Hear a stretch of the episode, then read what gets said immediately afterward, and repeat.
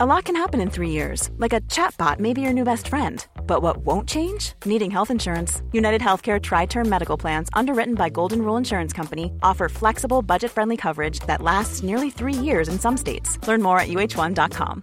Hiring for your small business? If you're not looking for professionals on LinkedIn, you're looking in the wrong place. That's like looking for your car keys in a fish tank. LinkedIn helps you hire professionals you can't find anywhere else, even those who aren't actively searching for a new job but might be open to the perfect role. In a given month, over 70% of LinkedIn users don't even visit other leading job sites. So start looking in the right place. With LinkedIn, you can hire professionals like a professional. Post your free job on linkedin.com/people today.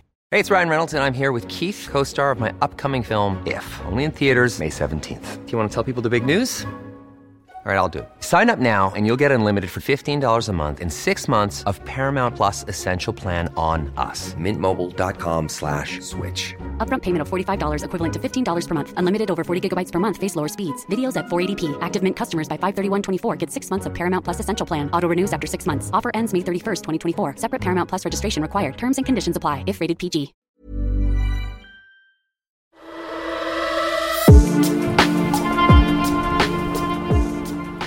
Välkomna till Mörkret inom oss.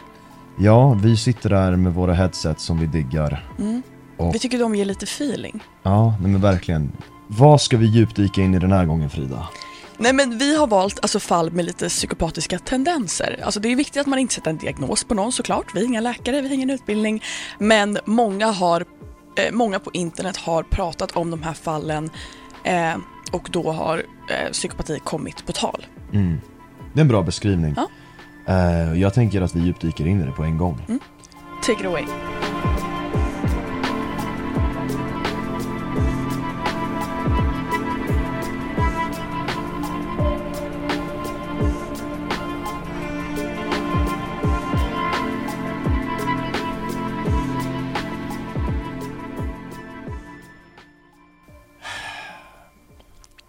December 2002 åker polisen i Rotenburg i Tyskland till ett öde hus mitt ute på landsbygden.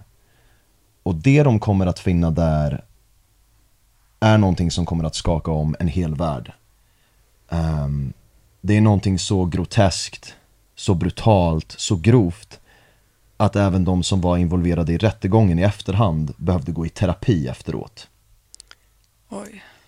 Men det här är slutet av historien. Vi måste gå till början. Och det börjar vid den 1 december 1961. Där en pojke vid namn Armin Maives föds. Och Armin Maives är en pojke som växer upp i ett stort hus i Rotenburg i Tyskland. Med sina föräldrar och sina 2 storebröder. Han har inledningsvis en helt vanlig barndom. Han gillar att leka tjuv och polis, bygga kojer med sina bröder. Han älskar landsbygden, älskar hästar. Men när han är 8 år gammal så händer något som kommer att förändra kursen av hela hans liv. För under sensommaren 1969 så är då den 8-åriga Armin Maives med grannbarnen och leker när han hör sin far gasa iväg med bilen. Och han springer efter honom. Han försöker stoppa honom. Han skriker efter honom. Men fadern kör iväg för att aldrig någonsin komma tillbaka igen. Och det här har Armin Maives beskrivit som en av de värsta momenten i sitt liv, som extremt traumatiskt också. Och kort därpå flyttade även bröderna ut. Men vänta, hans pappa bara åkte därifrån? Ja, hans farsa lämnade bara familjen. Okej, ja. Kort därpå flyttade även hans storebröder ut. Och nu är Armin Maives ensam kvar i det här stora huset med sin mor. Och han blir väldigt ensam. Han har inte sina bröder, hans far är borta och han blir den enda mannen i huset som måste nu ta hand om sin mor. Och Armin Maives mor, Valtra Maives, som hon hette, var väldigt speciell, väldigt styrande, väldigt kontrollerande och hon levde i en fantasivärld. Hon hamnar i en illusion av att det här stora huset är ett slott och hon är en drottning och sonen Armin är hennes tjänare. De började även klä upp sig som att de levde på medeltiden. Och under den här perioden så blir Armin Maives allt mer ensam. Att ta hand om sin mamma på det här sättet blir en enorm börda. Och på samma sätt som hon lever i en illusion, i en fantasivärld om det här slottet och allt det här, så börjar även han gå in i sin egna fantasivärld. För i sin ensamhet, utan manliga figurer kvar i sitt liv, för vi måste också notera att mamman hade inget socialt umgänge, var i huset konstant. Hon lever i en fantasivärld, hon är konstig liksom. Ligger det här huset liksom lite off? Eller är det... Ja, ute på landsbygden, off. Okay, ja. En liten stad i Tyskland liksom. Så Armin Maives, sonen, börjar gå in i sin egna fantasivärld och han skapar en låtsasvän. En låtsasvän som ska resemble en lillebror. För att han har alltid velat ha en lillebror som han kan ha samhörighet med, som han kan föra vidare den kärlek som hans bröder gav till honom. Och så den här låtsasvännen tar honom ur ensamheten. Det är där han spenderar liksom sin fantasi och sin tid. Men när han kommer in i puberteten så börjar de här lekarna och tankarna med låtsasbrodern, låtsasvännen, bli sexuella. Hans första sexuella fantasier är i sammankoppling till den här låtsasvännen. Låtsasvännen blir hans nästan föremål för att kunna uträtta sin sexuella lust på. Det här är alltså någon som inte finns? Någon som inte finns, exakt. Det här är i hans fantasi. Ja. Och med årens gång så utvecklades dessa sexuella fantasier. Han började även lägga in nya saker till de här fantasierna. Som att han till exempel började leta efter män som kunde likna den här låtsasvännen, låtsasbrodern så mycket som möjligt. Män som han kunde finna någon samhörighet med, män han fann attraktiva. Och där är det momentet som Armin Maives kommer till slutsatsen att för att kunna fylla det tomrum som har präglat hans liv så måste han söka efter en man som är så lik den här låtsasvännen som möjligt, hitta honom och äta upp honom. Nej! Ska du prata om kannibalism, Sam? Alltså det här, nej. Alltså jag kommer må dåligt idag. Jag kan säga dig, första gången jag hörde den här storyn, jag kunde inte äta på typ 3 dagar.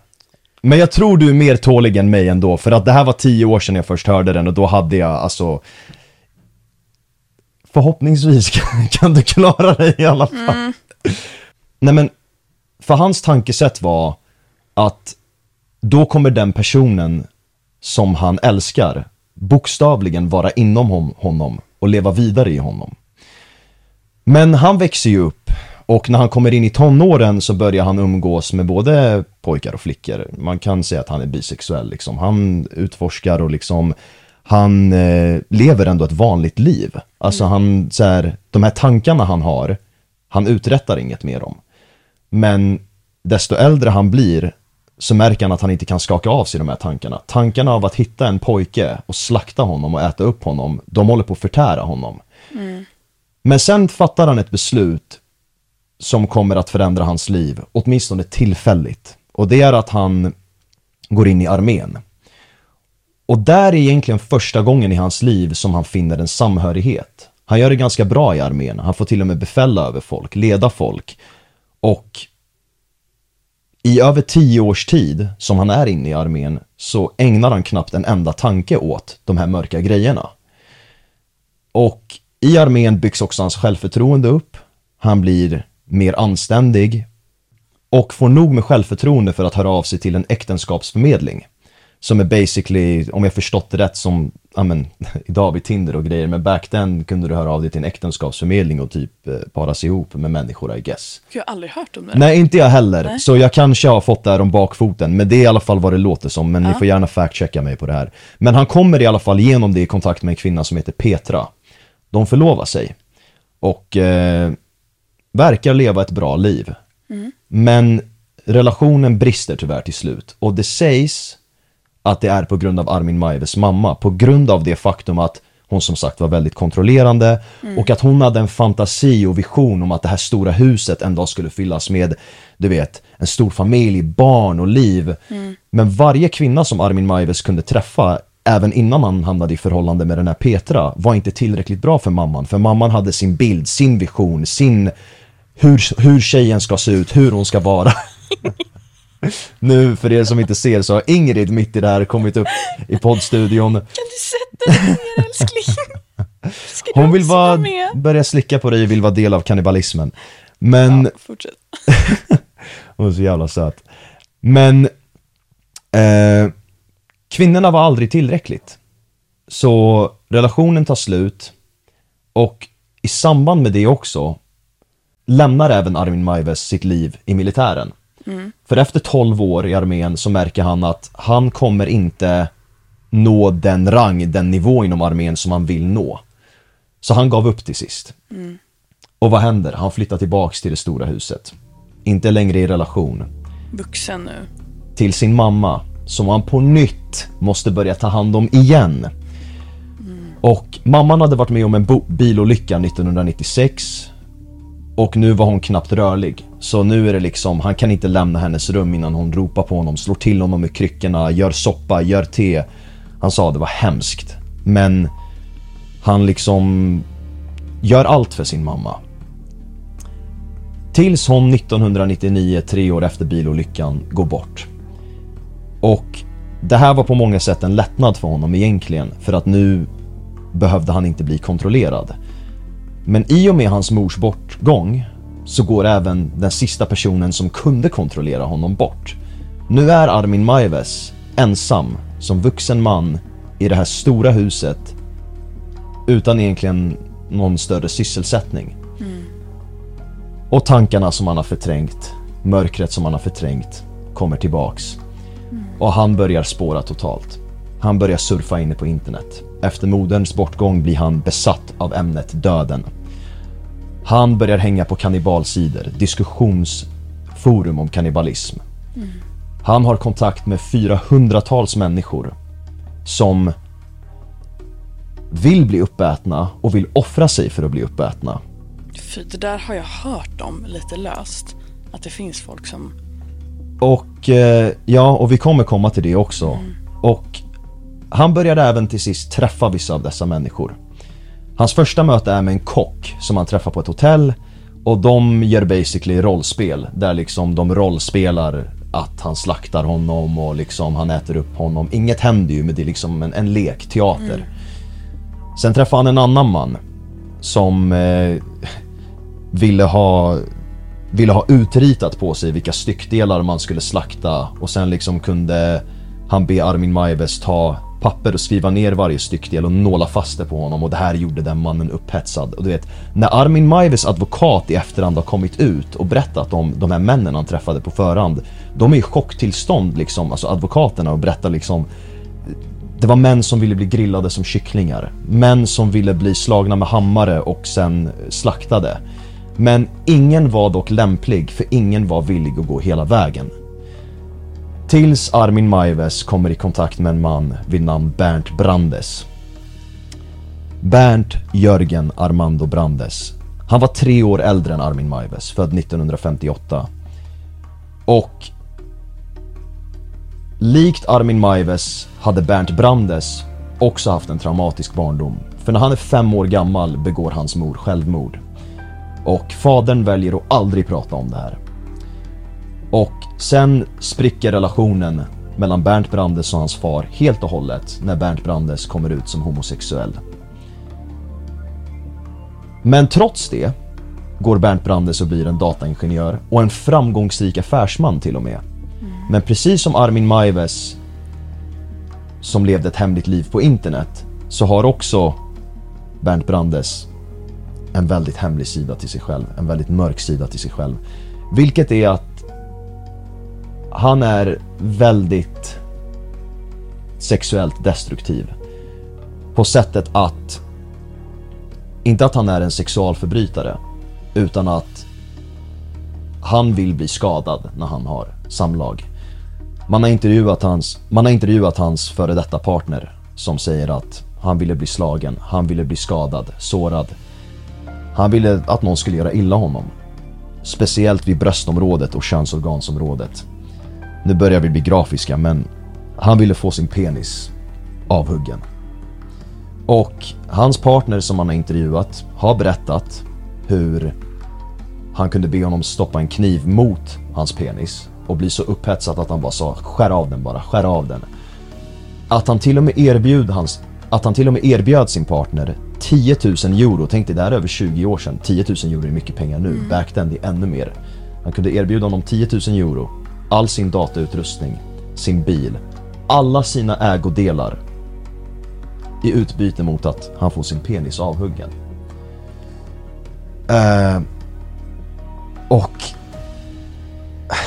Jag har inga ord. Nej, jag vet. Det är... Jag börjar må lite illa. Grejen är att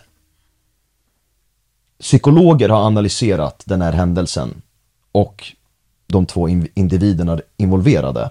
Och när det gäller Bernt Brandes så handlade det snarare om, enligt psykologernas uppfattning och undersökning, att det här var en man som absolut inte såg värdet i sig själv. Och han ville ju offra sig själv. Mm. Och uppoffring är synonymt till att göra någonting av värde. Så för att finna värdet i sig själv så handlade det om att han ville offra... Ja, men, att offra sitt liv för honom blev sättet att till sist finna värdet. Och grejen är den att den här historien är bizarr. Den är grotesk, den är vidrig. Sjukt nog stundtals gånger är den till och med komisk, för att det är nästan för mig som en försvarsmekanism att skratta åt vissa grejer, för att det är så sjukt att inte jag vet hur jag ska reagera. Men främst av allt är den bara extremt tragisk, för att det handlar om två män som i sin ensamhet liksom inte fick den bekräftelse de behövde, och att det liksom leder hela vägen till det här. Och i Bernt Brandes fall en man som är självmordsbenägen. Så Armin Maives träffar i alla fall, eller snarare hittar Bernt Brandes genom en annons som Brandes själv hade lagt upp på sån här kannibalismforum och grejer. Och titeln som Brandes hade lagt upp hette Your Dinner. Där han skriver att jag vill bli uppäten och den som vill äta upp mig behöver ett riktigt offer.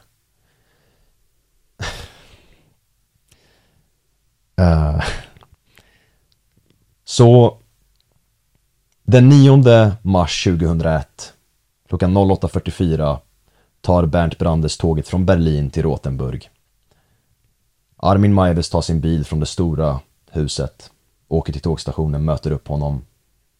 Brandes anländer vid 10:14 på den förmiddagen. De sätter sig i bilen, börjar genast tafsa på varandra, hålla på, åker till huset. När de kommer in i huset klär Brandes av sig, säger här, du ska få njuta av din middag lite grann. Och de börjar hålla på. Notera, det här huset är, jag ska visa dig bilder sen, det här huset är gigantiskt. Gigantiskt, det är alltså ett enormt kusligt hus. I flera våningar. Jag ser det nästan framför mig, alltså det känns som en riktig så här kuslig... Ja, för övrigt så brände någon ner huset i år. Vilket typ känns bra, för att det är så mörka grejer som kommer att hända där inne. Men i alla fall, de anländer till huset och de går upp till ena övervåningen. Och där finns då Armin Maives ökända rum som han kallar för slaktrummet. Men i slaktrummet finns även en säng. De börjar med att klä av sig. De har samlag med varandra. Brandes säger ganska direkt in i samlaget att du är för mjäkig. Alltså, jag vill bli skadad. Men Armin Maives har inte i sig att skada honom. Alltså han kan inte göra det. Och Brandes säger nej, men vänta, var det inte det han ville göra? Det här är det som är grejen. Armin Maives ville äta upp en person. Men slaktdelen av det egentligen var någonting som han helst inte ville gå igenom. Han ville bara kunna få i sig en person som han tyckte om, som kunde vara inom honom. Så i det momentet säger Bernt Brandes till honom att du kan inte göra det här, för jag vill uppleva den ultimata kicken. Och slutligen så sätter sig Brandes i bilen med Armin Maives och åker tillbaka till tågstationen och ska hem till Berlin. Och precis innan man kliver på tåget så säger Maivis att vet du vad, nej, jag har ändrat mig. A lot can happen in 3 years, like a chatbot may be your new best friend. But what won't change? Needing health insurance. United Healthcare Tri-Term Medical Plans, underwritten by Golden Rule Insurance Company, offer flexible, budget-friendly coverage that lasts nearly 3 years in some states. Learn more at UH1.com. Ready to pop the question? The jewelers at BlueNile.com have got sparkle down to a science with beautiful lab-grown diamonds worthy of your most brilliant moments. Their lab-grown diamonds are independently graded and guaranteed identical to natural diamonds. And they're ready to ship to your door.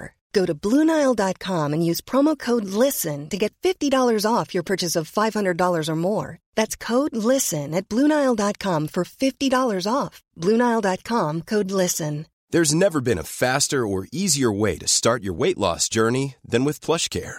PlushCare accepts most insurance plans and gives you online access to board-certified physicians who can prescribe FDA-approved weight loss medications like Wegovy and Zepbound for those who qualify. Take charge of your health and speak with a board-certified physician about a weight loss plan that's right for you. Get started today at PlushCare.com/weight loss. That's PlushCare.com/weight loss. PlushCare.com/weight loss. Vi gör det här. Så de åker till ett apotek, köper en massa hostmedicin, sömnpiller, tillbaks till huset. Börjar om på nytt igen, håller på i flera timmar. Och till sist så säger Bernt Brandes, jag står inte ut mer, skär bara av den. De försöker börja processen av att skära av hans penis. Det går för trögt. Det känns som att det inte är så lätt.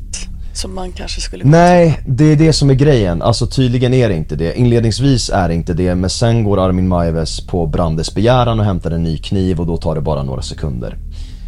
Och då har han beskrivit att blodet sprutar som en fontän. Och Bernt Brandes skriker och gråter. Men efter 30 sekunder slutar han skrika. Smärtan försvinner och han börjar bli överlycklig. Och njuter av att se blodet spruta ut. Och notera även att allting filmas på Brandes begäran. För att han ville se amputeringen. Jag tror nästan ur ett pornografiskt perspektiv. Mm. Och han är överlycklig. Och det är inte bara så här att det här är någonting Armin Maives har sagt och vi ska tro på det. Nej, nej, nej. Det finns ju dokumenterat på film liksom. Så...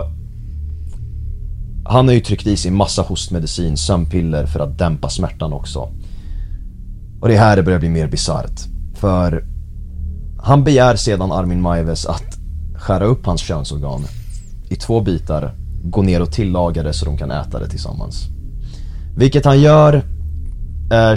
alltså nu får jag gåshud. Köttet är för rått så det fastnar i stekpannan.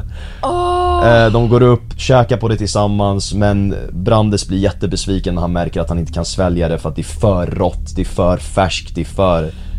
liksom. Alltså Sam. Och sen några timmar senare vid 9-tiden så märker Brandes att han börjar frysa. Vilket är tecken på att du håller på och dör. Och då värmer Armin Maives upp ett bad som han lägger honom i. Men alltså det jag undrar är, alltså vad... är hans kropp i för status? Alltså om det sprutar blod. Mm. Till sist då slutar det ju. Alltså det kommer ju blöda och förblöda. Men i början är det ju som en fontän. Men sen tror jag det lägger sig lite grann. Och jag är ingen läkare. Men alltså grejen är, du kommer ju inte kunna hålla dig vid liv hur länge som helst. För han håller på gradvis och blir svagare och svagare och svagare. Men Armin Maives sätter honom i ett varmt bad. Och där ligger Brandes och börjar förblöda samtidigt som han är lycklig och njuter. Och Armin Maives sätter sig i sin säng och börjar läsa en Star Trek-tidning. Det är det här jag menar. Det här är försvarsmekanismen. Det är så bizarrt att jag inte vet hur jag ska reagera till det. Och Armin Maives går och kollar till honom varje kvart. Varje kvart går och kollar till honom. Och varje gång är han lika överlycklig. Tills Brandes ropar på honom och vill gå ut ur badkaret. Men han kommer ut och faller ihop. Mm. Och nu är det liksom på nivån att Brandes bara vill att det ska ta slut. Så Armin Maives tar honom till slaktrummet, tar upp en kniv, kysser honom, men sen lägger han sig undan kniven. Han tar upp kniven igen, kysser honom igen, lägger undan kniven igen. Han ber till Gud. Han vet inte om han ska be till Gud eller djävulen. Till sist ber han Gud om förlåtelse, går tillbaks, kysser honom för en tredje och sista gång och stoppar kniven i honom. Och tar hans liv. Sen återigen grafiskt, tar honom till slaktrummet där de har såna här krokar som du hänger grisar i. Skär av honom halsen, halverar kroppen, tvättar kroppen. Jag menar, Sam. Alltså. Alla de här grejerna. Och ja, styckar upp kroppen, lägger den i en frysbox. Käkar över kommande månader totalt ut 20 kilo av hans kropp. När han käkar ut av hans kropp gör han det tillsammans med pommes duchesse, brysselkål och rött vin. Det finns människor till allt. Anyways, det här tomrummet som vi pratar om i alla fall. Jag vet, men det är okej. Förhoppningsvis kan du käka ikväll. Tänk bara inte på människokött. Så här, han sa för övrigt att det skulle vara svårt om man inte visste och märka skillnaden på människokött och djurkött. Men människokött var tydligen mycket mer bäskt.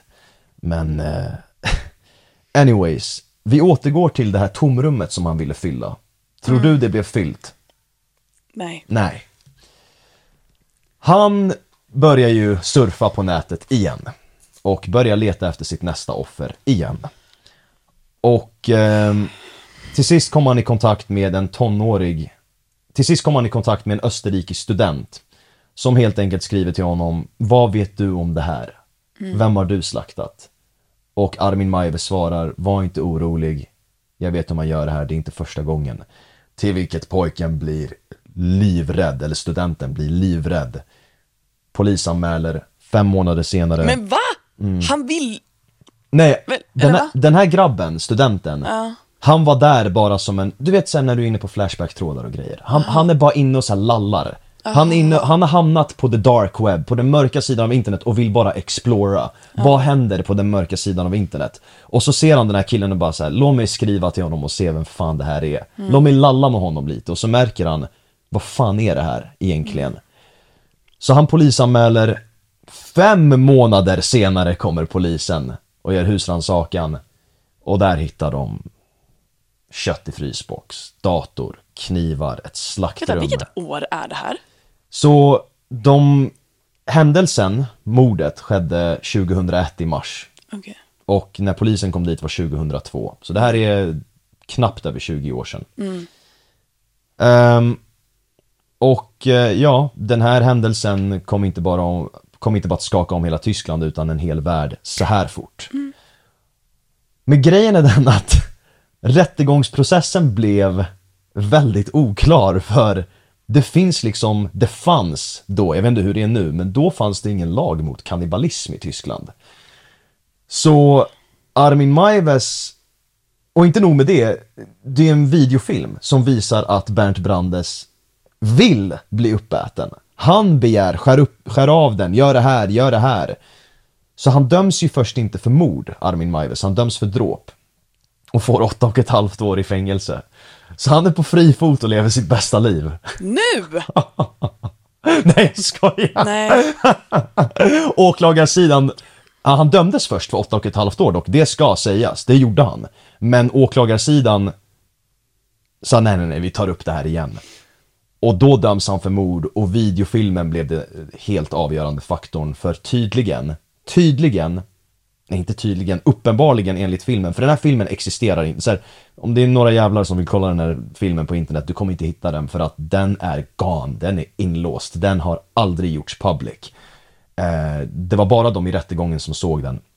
Som för övrigt, de som såg den i rättegången blev fysiskt illamående. Vissa behövde gå terapi efter. Ja, det förstår jag. Av de totalt 4 timmarna som spelades in kollade man bara 19 minuter. Så jobbigt var det. I alla fall, i filmen visas det att när Maives skär av honom halsen så är han fortfarande vid liv. Och då blir det ett mord. Men alltså också, den här personen som vill alltså få det här gjort till sig. Mm. Alltså han kan ju omöjligen vara vid sina sinnesfulla bruk. Nej. Alltså kan man verkligen godkänna någonting eller ge sitt medtycke till något om man inte är frisk? Jag vet inte. Jag tror inte det. Nej, alltså det... Ja, och sen får vi tänka att han är helt neddrogad at this point också. Ja. Det är ju det. Men i alla fall, då döms han för livstid och sen har han ju blivit så här, lite av en kultfigur i så här, du vet, vissa punkhårdrocksband som gjort låtar om Armin Maives och sånt där. Det här tyska kända bandet, vad heter de? Rammstein. Mm. Gjorde någon låt om honom och han kallas ju slaktaren från Rotenburg och sånt där. Och man har intervjuat honom i fängelset och det som är så jävla kusligt med det här är att han liksom, hans vänner, Armin Maives vänner, har sagt att han tog hand om våra barn och sånt, och vi skulle typ låta honom göra det igen trots att han har gjort det här, för att alltså, och det är där det blir så här, man blir så kluven i det, för att som sagt, han hade ju även människor, ska säga, som kom hem till honom men som backade undan i sista sekunden. Han var så här, åk hem, för att det var liksom, han gick ju aldrig ut och mördade någon riktigt, fattar du? Han gick inte ut och sökte runt människor och seriemördade dem. Och när de pratar med honom, han är såklart en jävligt bizarr figur, för han, alltså, jag vet inte om han riktigt ångrar det han har gjort, men han säger ju att han har fattat att man inte kan act out på de här impulserna eller på de här grejerna. Han bara, du måste låta det bara vara en dröm och fantasi. Men han sitter ju fortfarande inne och han går mycket i kyrkan, vet jag, i fängelset. Han jobbar mycket i så här, tvätten i fängelset. Men det är i alla fall mer eller mindre den storyn om Armin Maives, och det är enligt mig verkligen, as much as den är bizarr, vidrig, galen, sjuk eller vad du vill kalla det, så är den för mig väldigt tragisk, för det är två väldigt förlorade själar som blev konsumerade av det mörker som de utsattes för i sina unga år. Och det visar någonstans, för vi pratar ju om det här med att kan man kalla det psykopat hit och dit. Jag vet inte, jag tror inte man kan göra det egentligen, för att, eller så kan man kolla, det är inte min grej att säga, men det jag bara blir fascinerad av är hur the human mind, baserat på saker som händer oss, kan bara spåra åt vissa håll. Mm. Och det är en väldigt bizarr tanke, och som sagt, det är den storyn. Jag vet inte riktigt hur jag ska avrunda det här, för det är, du hör ju, man blir rätt mållös. Ja, alltså ska vi tillägga nu, det här är hur vi startar vår morgon, alltså med den här historien. Ja, exakt, det är makalöst. Jag konsumerar mycket true crime och brukar inte bli jättepåverkad. Mm. Man skapar ju ändå som något filter till slut, men det här är bland det värsta jag har hört. Mm. Och jag känner att vi måste ta en paus nu innan vi börjar på min del. Vi tar en paus. Puss och kram på er. Fy fan. Jesus Amalia, jag vet. Det där.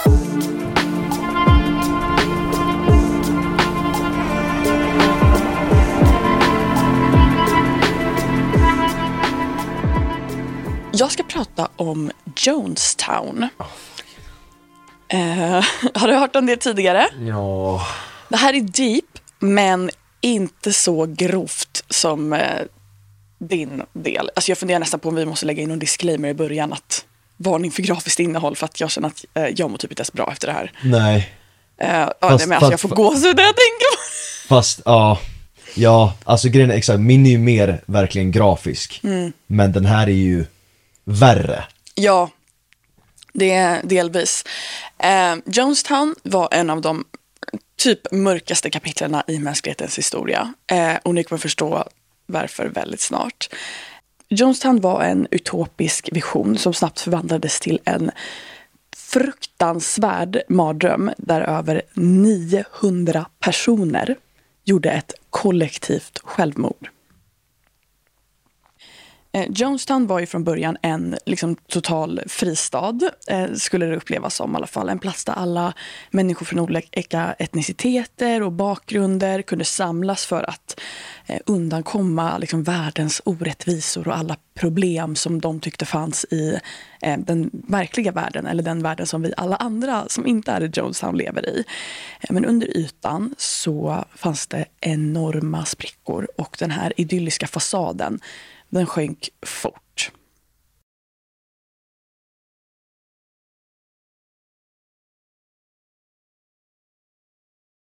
Och Jim Jones, som då är ledaren för den här sekten, hans ledarskap utvecklades från liksom en idealisk förespråkare till en dystopisk tyrann. Och det här är många som har beskrivit honom som en tyrann, för att det var typ vad han blev. Medlemmarna isolerades från omvärlden och Jonestown använde hot, fysiskt tvång, psykologisk manipulation. Och det är väl liksom the list goes on. För att kunna kontrollera de här människorna till 110%. Alltså han fick dem att göra helt sinnessjuka saker, vilket jag kommer att prata om mer senare. Och den här händelsen som jag pratade om, 900 personer dog, den tog plats 1978. Och det var då över 900 personer. Vuxna, barn, vissa husdjur. Alltså det var hela familjer som slaktades i princip under en och samma gång på grund av Jim Jones handlingar. Jonestown skapades då av ledaren Jim Jones, och han är grundare av People's Temple. Och som jag förstod det så är People's Temple typ som en så här kristen liten grupp, eller ganska stor grupp då.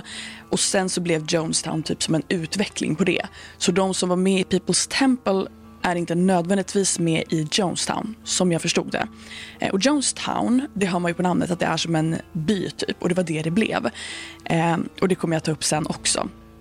Och Jones ville skapa en plats för sina anhängare som liksom var jämlik, den skulle vara självförsörjande, socialistisk, rasintegrerad, gemenskap där man kunde leva tillsammans. Och liksom, det skulle bli en så här, här finns inga problem. Ett paradis. Precis, ett paradis på jorden.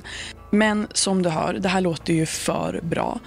Och nästan alltid om det låter för bra för att vara sant, då är det det. För tyvärr så utvecklades ju Jim Jones vision till en supermörk verklighet för alla inblandade. Och Jonestown blev platsen för en av de värsta liksom, massakerna i världshistorien. En av de värsta, finns såklart större.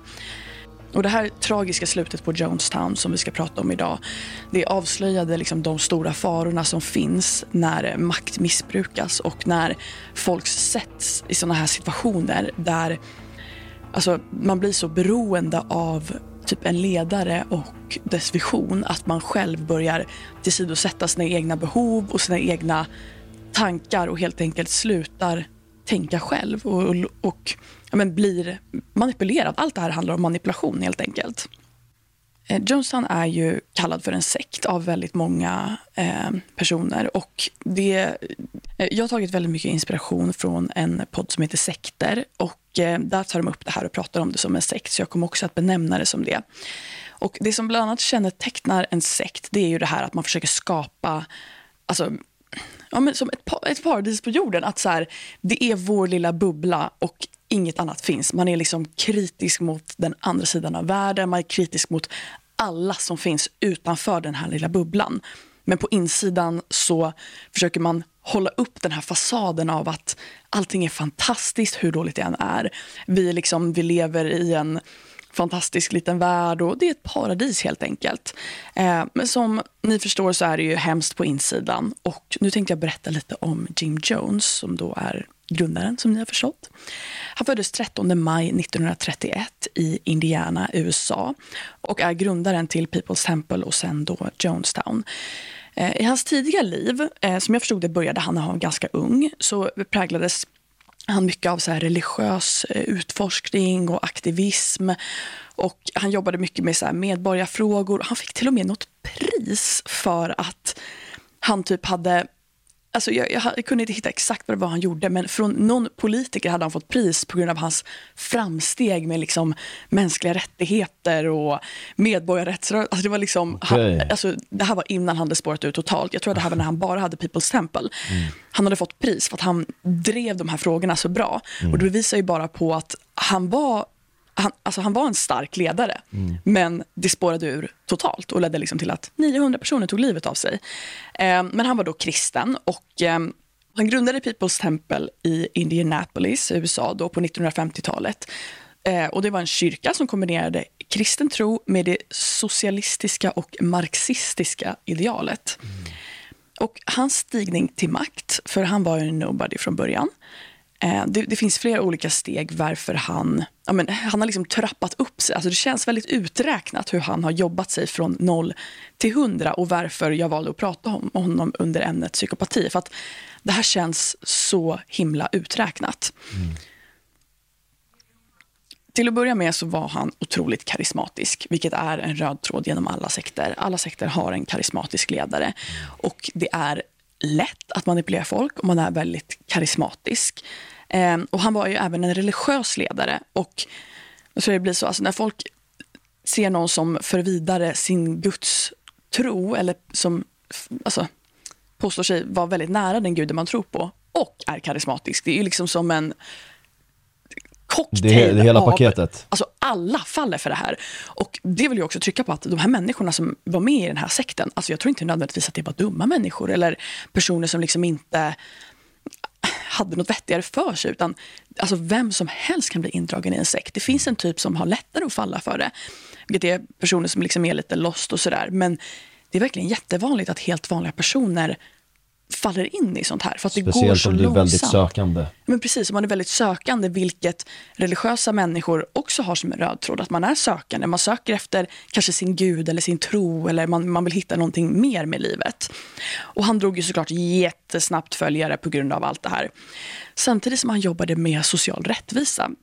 Han blev känd för att främja liksom, att alla kan leva tillsammans från olika etniciteter. Och det här var under tiden som rasdiskriminering var superutbrett i USA. Så där slog han rätt igen. Han anordnade möten för att utbilda liksom, svarta och vita personer under den här tiden i samma skolor. Vilket var alltså, det var inte en grej man gjorde under den här tiden. Men han jobbade för det och han, liksom, i skolor och kyrkor skulle alla blandas. Och han var liksom en av få som jobbade på det här sättet under den här tiden. Det är det som är psykosen. Han gör ju uppenbarligen många saker som är främjande för samhället. Ja, och jag tror att det är där han hittade liksom sin makt. Att så här, han, alltså jag vet inte ens nödvändigtvis om han var liksom så här stark antirasist och liksom sådär. För att det här känns så jäkla uträknat. Ja, att det känns som att han hade kunnat gjort det här bara för att dra till sig folk som ser på honom som en bra person. Så att han skulle kunna gjort liksom vad som helst. Och sen så flyttade han också till Kalifornien. Där det var många personer som var sökande under den här tiden. På 1960-talet så flyttade People's Temple, som det då hette, till Kalifornien och etablerade ett superstort samhälle i San Francisco. Och det var där som det liksom tog fart. Han var såklart även politiskt inblandad. Han har liksom en sked i varje skål och rör i allting samtidigt. Det är liksom rasismfrågor, politisk inblandning, social rättvisa, alltså allt samtidigt. Och han stödde lokala politiker i utbyte mot politiskt stöd och skydd för sin organisation. Och han mobiliserade massa rörelser och blev liksom till slut en ganska mäktig politisk ledare. Och tack vare allt det här, hans liksom genius plan, så blev ju han en ledare som hade total kontroll på alla sina personer som han hade i sin flock eller sekt då. Och han övertygade alla de här att han var Guds profet, och det var ju förmodligen inte så svårt eftersom att han redan var religiös ledare, så att då säga att han är Guds profet, ja, då är det väl så då. Men det han tryckte också väldigt hårt på var att han var deras enda räddning. Och det här, som jag sa tidigare, var som kännetecknade en sekt. Att han försöker övertala alla att han kan ge dem någonting som de inte kan ge sig själva. Och om han inte ger det här till dem, då ger de ingenting. Då är de skräp. Alltså all deras lycka kommer genom honom. Even on a budget, quality is non-negotiable. That's why Quince is the place to score high-end essentials at 50 to 80% less than similar brands. Get your hands on buttery soft cashmere sweaters from just $60, Italian leather jackets, and so much more. And the best part about Quince, they exclusively partner with factories committed to safe, ethical, and responsible manufacturing. Elevate your style without the elevated price tag with Quince. Go to quince.com/upgrade for free shipping and 365-day returns. Even when we're on a budget, we still deserve nice things. Quince is a place to scoop up stunning high-end goods for 50 to 80% less than similar brands. They have buttery soft cashmere sweaters starting at $50, luxurious Italian leather bags, and so much more. Plus, Quince only works with factories that use safe, ethical, and responsible manufacturing. Get the high-end goods you'll love without the high price tag with Quince. Go to quince.com/style for free shipping and 365-day returns.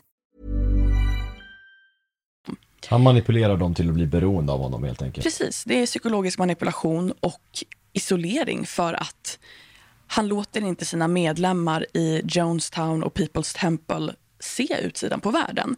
Och de flyttar ju då till Kalifornien där de öppnar som en liten värld, och det är det som är Jonestown då.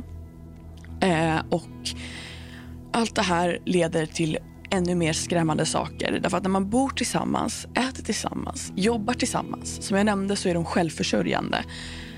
De har ingen kontakt med verkligheten, alltså ingen kontakt med den verkliga världen som finns på utsidan. De har sin egna verklighet här inne och har liksom inga synpunkter eller en referenspunkter att jämföra med vad som är normalt längre, därför att det här är det nya. Och hur han lyckades, det har vi ju pratat om lite redan nu, men det är ju framför allt hans dramatiska och karismatiska sektbeteende som gör att folk följer efter honom. Och han använde också en rad olika metoder för att kontrollera, manipulera, fängsla, alltså allt möjligt, sina medborgare i Jonestown.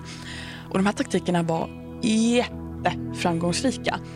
Jag tror att det säkert fanns något fall där någon lämnade Jonestown och liksom försökte fly och så, men alltså många stannar. Han hade ju åtminstone 900 personer den sista dagen. Och det är jättemånga personer. Någonting som han använde väldigt mycket var droger. Till att börja med, som jag förstod det, så använde han droger för att alltså, hur ska jag förklara?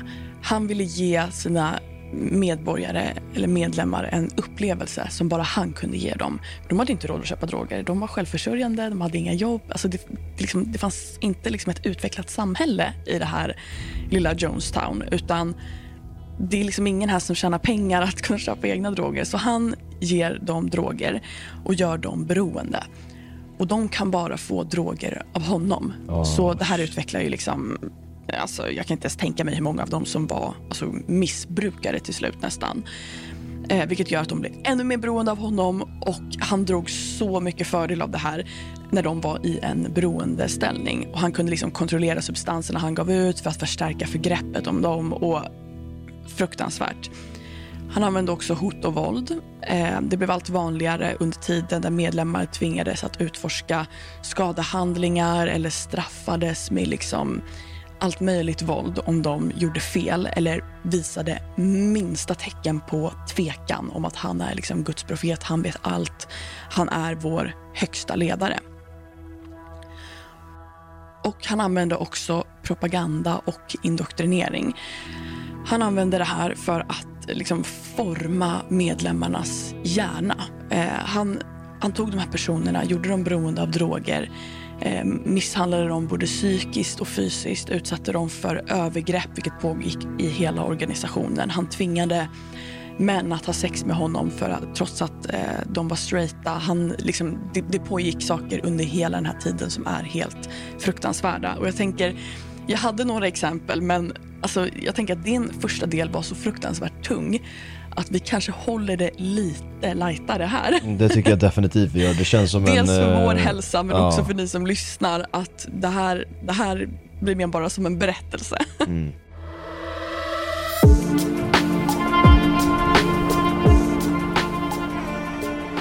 Och med den här indoktrineringen så han försökte ju presentera en världsbild för de här neddrogade utsatta personerna. En världsbild som inte stämmer överens. Men det mycket sektledare gör, det är att alltså de försöker nästan som radera ens tidigare liv. Alltså de här personerna föddes ju inte in i sekten, de allra flesta av dem, utan de var vuxna när de kom dit, eller barn. Och att man kan nästan radera någons tidigare liv som de har levt i 10, 20, 30, 40, 50 år och skapa en helt ny världsbild åt dem. Det säger bara alltså hur mycket en karismatisk ledare kan göra. Och det är helt fruktansvärt att man liksom kan tänka ut något sånt här. Att man kan medvetet lura liksom hundratals människor att en värld finns som inte existerar. Jag tror också att det här stället låg i typ Guyana eller någonting, någonstans i, jag tror han till och med tog det, stället låg utanför USA helt och hållet om jag inte misstar mig. Mm. Och grejen är, det som är ännu sjukare, att det återgår ju till det här vi pratade om med vad the human mind är kapabel till, alltså vilket state vi är kapabla till att hamna i. Mm. Alltså, och hur fort det kan gå. Ja, alltså grejen är, jag hade hört om det här fallet och just vad som hände, men just de här detaljerna du berättar hade jag ingen aning om. Men det jag har hört är människor som har intervjuat, som bodde på ön och som tog sig ur innan den här slutgiltiga händelsen skedde, som gick och ändå blev alltså normala människor som du nämnde innan. Sen människor, om du träffade dem, du skulle aldrig kunna tro att de en gång i tiden var radikaliserade till att tro på det här. Och det är sjukt att det är så här, bara vad en persons ibland desperation för att hitta svar i samband med en auktoritär manipulativ figur kan göra. Och det är så här, jag har ju själv varit med om individer som absolut inget sånt här, men jag liksom, man har ju träffat människor i sitt liv som har varit manipulativa, som har haft den här förmågan att bara så här, fuck, hur är det, hur kan jag, alltså hur kunde jag falla för det här? Hur kunde den här personen liksom? Det är lättare än man tror, alltså. Det är det. Alltså det är så här, innan du vet ordet av så märker du bara att du är fast i, liksom, till exempel ta varje jävla destruktiva relation, eller de flesta i alla fall, som oftast innehåller en person som är extremt manipulativ.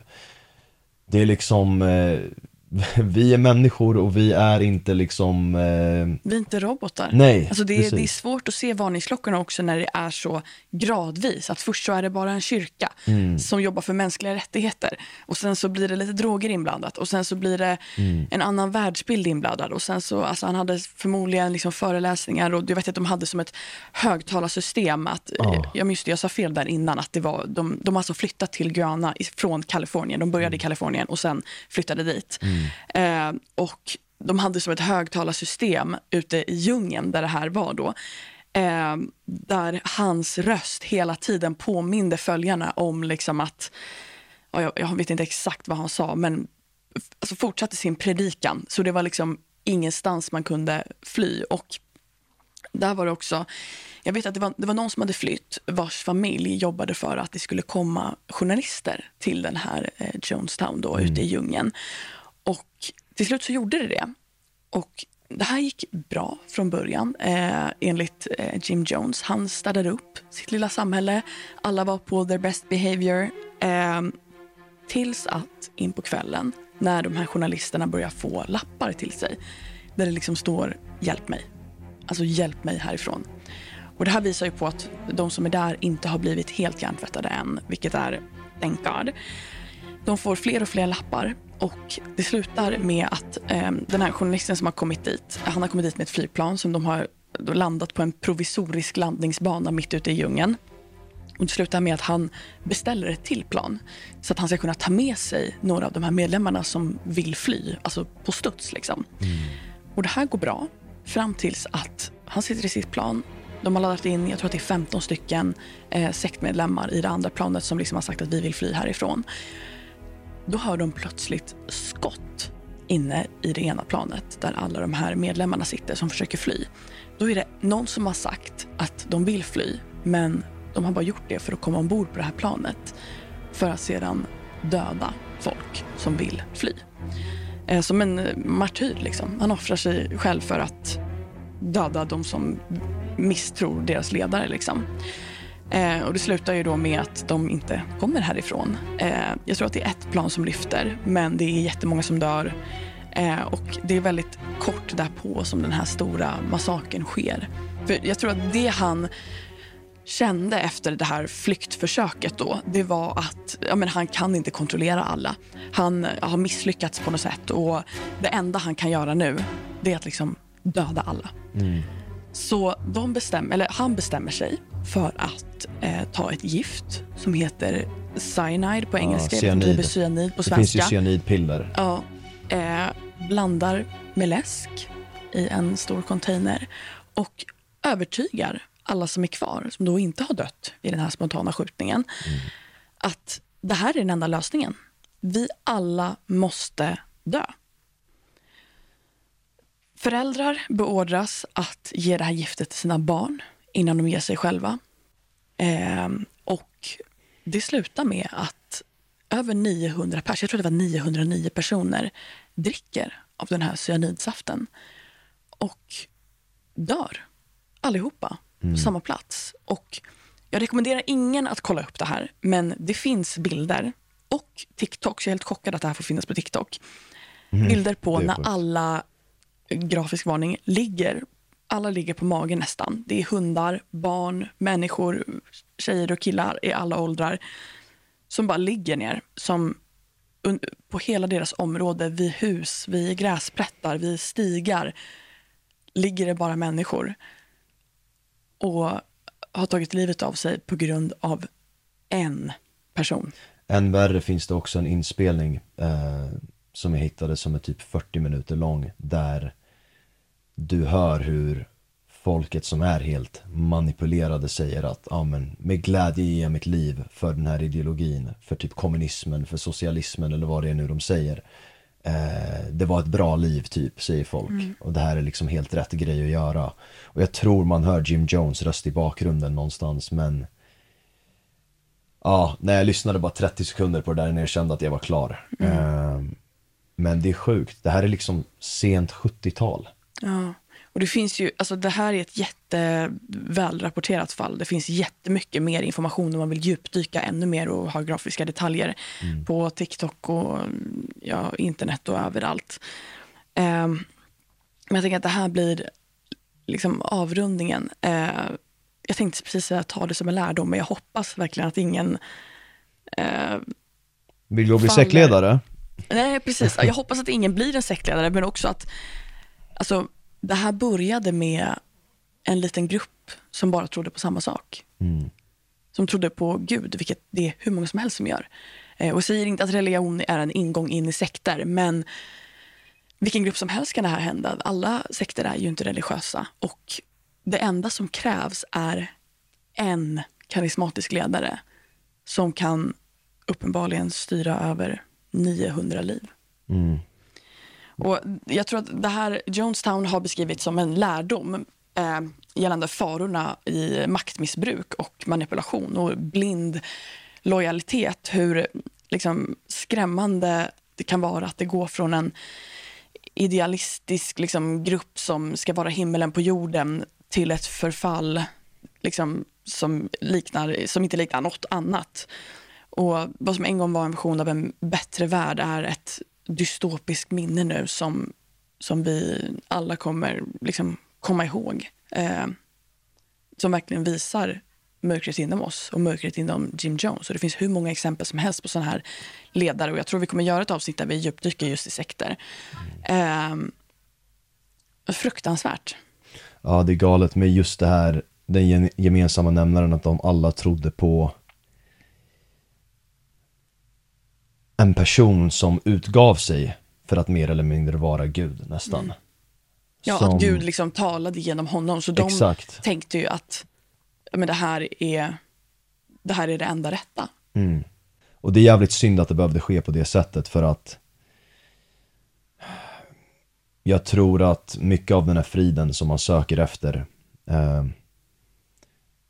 den behöver definitivt inte komma i form av en sektledare. Nej. Den kan du dels finna i dig själv, eller vad Gud nu är för varje individuella person givetvis, men antagligen inte genom en person som strategiskt mer eller mindre steg för steg planerar hur han ska skapa ett eget samhälle för att sen mer eller mindre bli en totalitär figur som börjar droga ner folk. Alltså det där är ju helt... Alltså det är där jag börjar fatta att det verkligen är extremt planerat, det han håller på med. Ja, alltså droger är ju jättevanligt inom sekter. Ja. Att man använder det som att, för att förstärka... Alltså där ens egna kunskap tar slut så använder han droger för att göra de här människorna ännu svagare så att de ännu lättare tar åt sig det han säger och tänker att det är den enda verkligheten som existerar. Fucking hell. Ja. Jag tror nästa avsnitt får bli lite mer upplyftande och inspirerande. Ja, jag tror också det. Vi har ett ämne. Jag tror vi båda tänker på samma sak. Ja, tack för att ni lyssnat. Och tack för att ni lyssnat. Until next time. Och fan... ta hand om er. Ja, gör inget dumt. Inte för nej, snälla för guds skull, gör inte det. Och bli inte uppätna av någon random man på internet. Nej, och helst se till att du inte vill bli uppäten. I så fall rekommenderar jag att du ser värdet i dig själv. För att du är värd så mycket mer än du tror. Ja. Kram på er. Hejdå. Ciao.